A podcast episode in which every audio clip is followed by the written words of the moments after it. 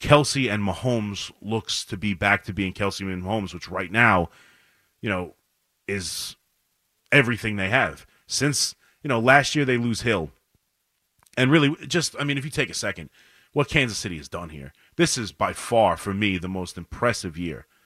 To get back to this game the way they were playing all year, I mean, I thought uh, they they were off all year. Something was not right all year.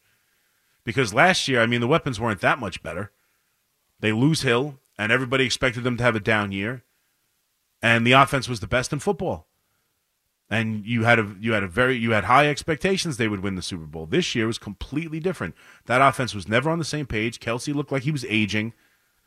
They weren't scoring points. They were being led by their defense. And anytime you have a Patrick Mahomes led team and your offense and your passing attack isn't the strength of your team, then you're not at your best.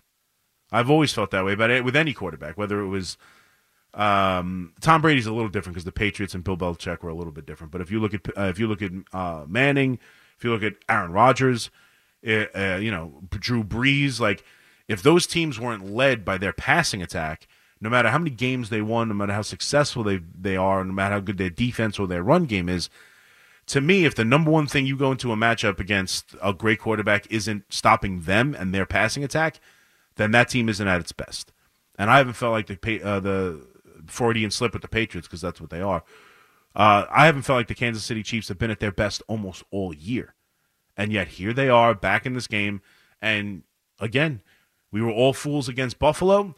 We were all fools against uh, Baltimore. Um, I ain't doing it again. I don't know how in the world I, I, the 49ers haven't played well, even though winning these games in this miraculous second half comeback and I think they're they're absolutely talented enough to go win the game. If they play their best game, sure they could dominate the Kansas City Chiefs, I suppose. But I ain't doing it again. I ain't betting against Patrick Mahomes again. I'm just not. I'm not betting against Patrick Mahomes and Andy Reid again. And I don't know. Who knows? This might be the last chance we get a chance to bet them. There are some rumors that Andy Reid could be on his way out and retiring, but we were all idiots. I was idiot number one. I, I you know, I really like Baltimore in this game. And I even, I, you know, the number hit four and a half today, and I still didn't, I didn't, you know, I didn't go and bet Kansas City. I should have. I'm so stupid.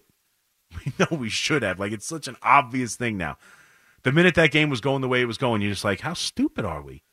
All of us. The collective football world.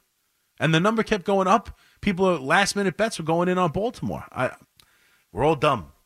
We are just all dumb.